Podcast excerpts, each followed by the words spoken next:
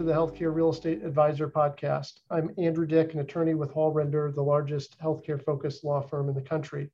Today, we'll be speaking with Tamaya Kramer, the Associate Vice President of Real Estate at Ardent Health Services.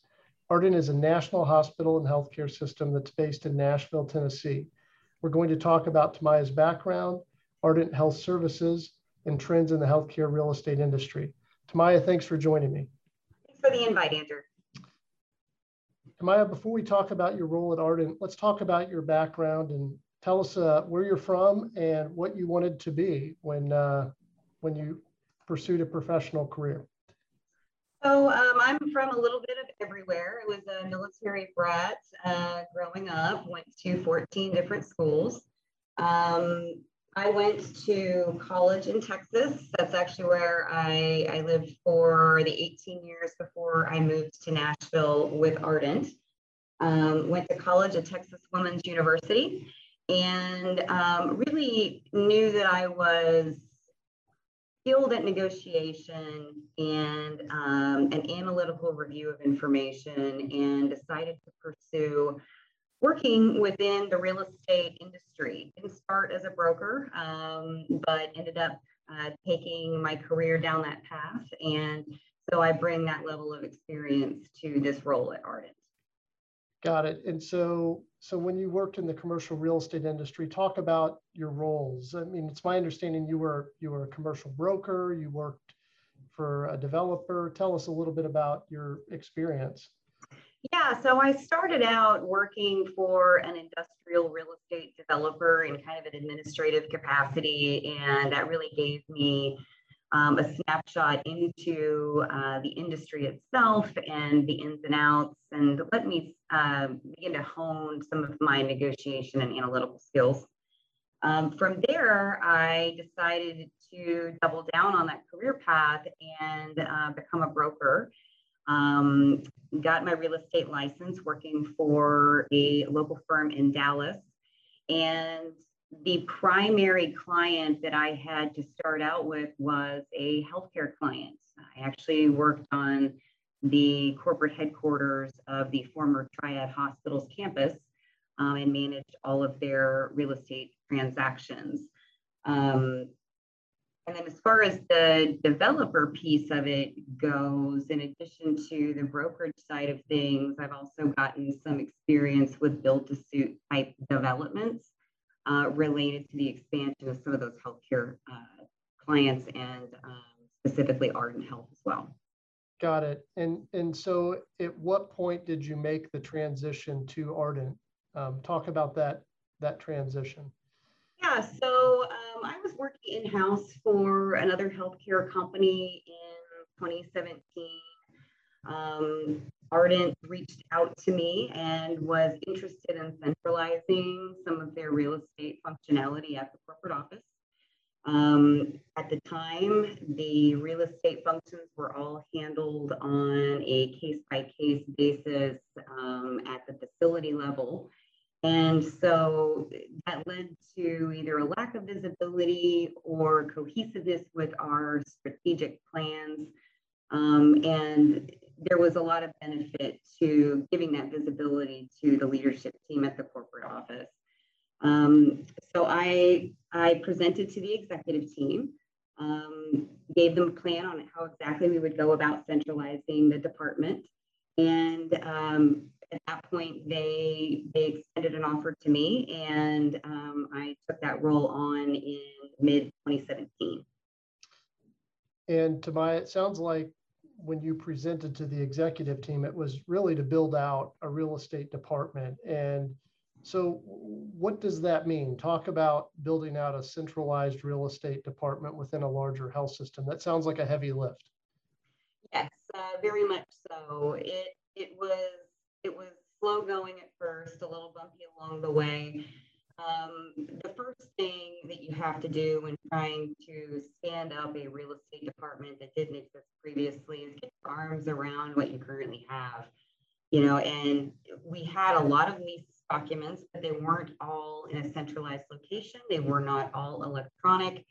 Um, so a, a large part of, of what I did to start was just take an inventory of everything that we have and a baseline of where we're at, um, and then start the process of making sure that um, each of those agreements is compliant, um, it's current, and try to add value wherever you can. Another uh, function that we work to streamline and centralize is the billing and collection of all of our income leases. So what that means is sending out rent statements to any uh, tenants that lease space from us, and then collecting on those funds and reporting those down at the facility level. Previously, the hospitals each managed that locally.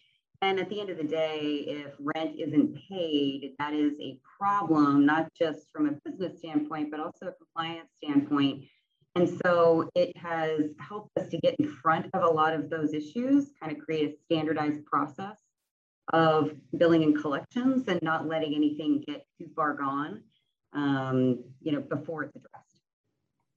Got it. And so um, you've been at Ardent for a number of years now. And so what are some of the the key takeaways? I mean, did you implement like a centralized technology database or how, how did it work when you started centralizing the real estate function? Yeah, we did. Um, so we have a web-based platform that we use that holds all of our real estate leases. We are able to pull reports out of that system.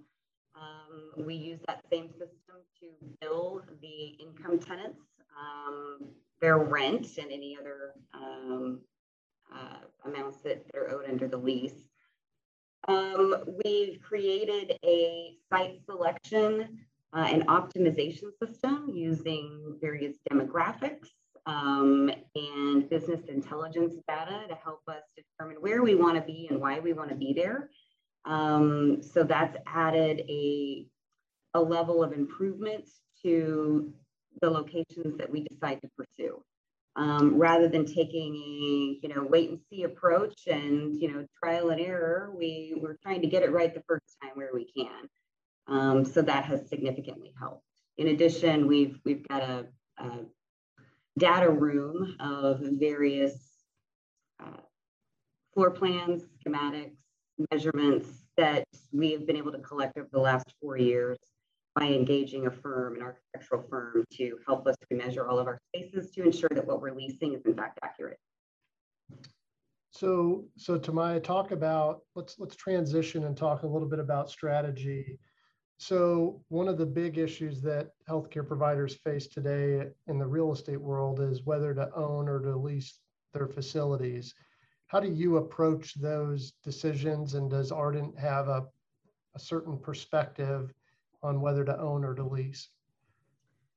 So it's approached, you know, at the highest levels. Um, we we certainly want the local division leadership and the ardent leadership to kind of be the driving force behind whether we decide to own or lease something. I will tell you that the the historic approach has been to lease property. Now that does not mean that we do not own property. We we have a healthy amount of both, but we do have a preference to lease.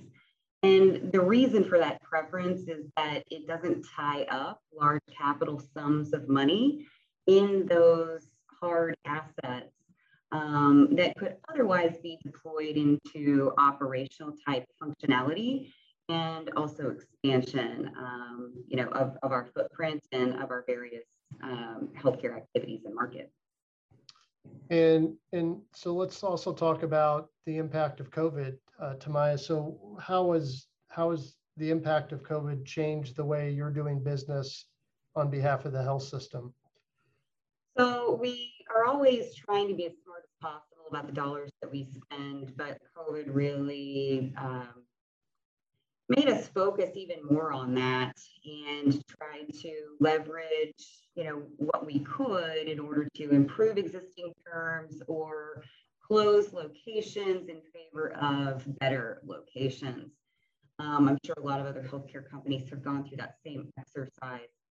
Now we've also from a corporate office standpoint and an administrative space standpoint we've been looking at how to better utilize the space that we have and ways that we can improve efficiencies. Um, one thing that we have started looking at and we've implemented um, fairly recently is a hybrid type working environment where people are in the office, you know, one, two, three days a week. Um, the rest of the week, they are working remotely from home. Um, that has enabled us through some, you know, creative exercises to potentially reduce our corporate office footprint by over 30%. We're currently sitting at about 104,000 square feet, and it looks as though we may be able to reduce that footprint down to about 75,000, still meet all of our needs, and actually improve efficiencies and collaboration across the board. And, and that same approach is being used in each of our local markets as well to evaluate our use of administrative space and how much we in fact actually need. Got it. So, um, Tamaya, when we talk about administrative office space, there are, there are often strong feelings on behalf of um, uh, the employees that use the space. Has there been any pushback um, from employees that like to have a traditional office, or um, how have your your team members responded to this more hybrid approach? Before we implemented that, um, we actually distributed a survey to all of our staff and we asked them to weigh in on what they wanted the corporate office of the future to look like, what was important to them. You know, at that point, when we deployed the survey, we had already started working remotely um, for the most part because of COVID, because of all of the lockdowns and the restrictions. We didn't have a cohesive hybrid working policy developed yet and we weren't sure if it was going to continue in the future. So to to get a decent baseline um, of where exactly the future was going to be taking us, we we we deployed that survey, and the survey came back with 73% of the staff wanted to uh, work in some type of hybrid environment. Um, that was pretty telling. Only 11% of the respondents came back and said that they wanted to work in the office five days a week, which was, it was a little shocking to everybody that was reviewing the results. Um, but that told us what we, we needed to know that, you know, with the changes that COVID brought around, we, we were better serving our employees by giving them a chance to work in the environment that they thrive in, whether that's in an office um, without distractions from home or working from home if there aren't any distractions at home. Um, and so focusing on where someone thrives rather than just having somebody sit at a desk um, just to sit at a desk, it, it's kind of it's been a culture change here at Ardent, and I can tell you that from my perspective, I'm I'm happier. I think I have a better work-life balance as a result, and I think that that is probably the case with a lot of my colleagues. Um, I, I, will tell you that we are planning on doing a secondary survey um, just to test the waters again and make sure that what everybody thought they wanted uh, earlier in this year is actually working for them um, before we start making some long-term space reduction decisions. Yeah, that's interesting um, because it seems like each company has a little bit different um, response to those type of surveys, whereas um, in, in the law firm world where I work, um, the attorneys always want an office and aren't as uh, flexible when it comes to giving up an office. But um, that's interesting how Ardent approached it and, and how things are working out. So, um, Tamaya, let's talk a little bit about trends in the industry. What, what are some of the, the, the bigger trends in the healthcare real estate industry that, that you're noticing? So I, I am noticing more of an ambulatory strategy. Um, that is where access points are um, an increase in access points is the goal. Um, people are looking for convenience. They're looking for things close to their, their home. Um, they don't necessarily want to travel to an on-campus, um, you know, large acute care type facility and have to navigate all of the halls there just to get to a run of the mill doctor's appointment. And so we're trying to increase those access points across most of our markets. Um, I am seeing that that is, is an, uh, an increased trend. Um, we've partnered with some urgent care uh, providers that are helping us meet that goal um, in, in several of our markets, specifically near Austin and Topeka and, and several others. Um, so a trend towards urgent care, a trend towards, um, you know, increased access points, and also just making sure that any new developments that are created, they're using the dollars as best they can. The construction costs are just through the roof right now which is obviously increasing the cost of any real estate ownership and or leases associated with those developments. Um, so just noticing a little bit more cost consciousness um, across the industry as a whole. And, and what about telehealth, uh, Tamaya? It seems like health systems have had uh, a big increase in demand for telehealth services. Has that changed the way that, that you and your team operate? Absolutely. Um, so I would say that we are starting to utilize portions in some of our clinics as a, a telehealth room, as a place where doctors can go in and have a dedicated area to conduct those telehealth visits when in uh, in-person visits aren't possible. Um, it's definitely increased our volumes. Now we don't, it doesn't necessarily translate to more dollars, but if we are able to get access to more patients, and you know, that's not a bad thing, even if we're not necessarily seeing them in person. They're getting the quality care that they need. And, um, you know, they'll likely be, come back to us for more care if they had a quality experience. Yeah, I think that's what I'm hearing from from other providers as well. So, um, talk about you know young professionals who are getting started in the healthcare real estate business. What what advice would you give to someone who's who's new in the business that that wants to learn as much as they can? Uh, what, what would you tell them? Say that you know, healthcare real estate is a little bit of a different animal from typical commercial real estate, mostly in that there are compliance parameters that you have to stay within in order to keep yourself out of trouble. Um, and those don't necessarily align with the typical get the best deal for your client approach uh, that you will typically see in commercial real estate. There have actually been some times that I have had to approach a landlord and um, ask them to increase my rent because it was not fair market value any longer. Um, and you typically won't ever see anybody do that in commercial real estate. It's it's get the best deal you can. Um, the reason why we have to be careful with that in healthcare is you cannot um, you cannot give any type of incentive uh, for any referral business. And if, for instance, we're leasing space from a referral source and we are not paying them at least the fair market value for the rent, um, or more fair, more money, more uh, than fair market value for the rent, then uh, that could be construed as an incentive to refer. So it, I would I would say that go into it still with making um, the best financial deal possible at heart, but understanding that the the most important thing to do is to actually stay within those compliance and, and regulatory guardrails. Yeah, that's right.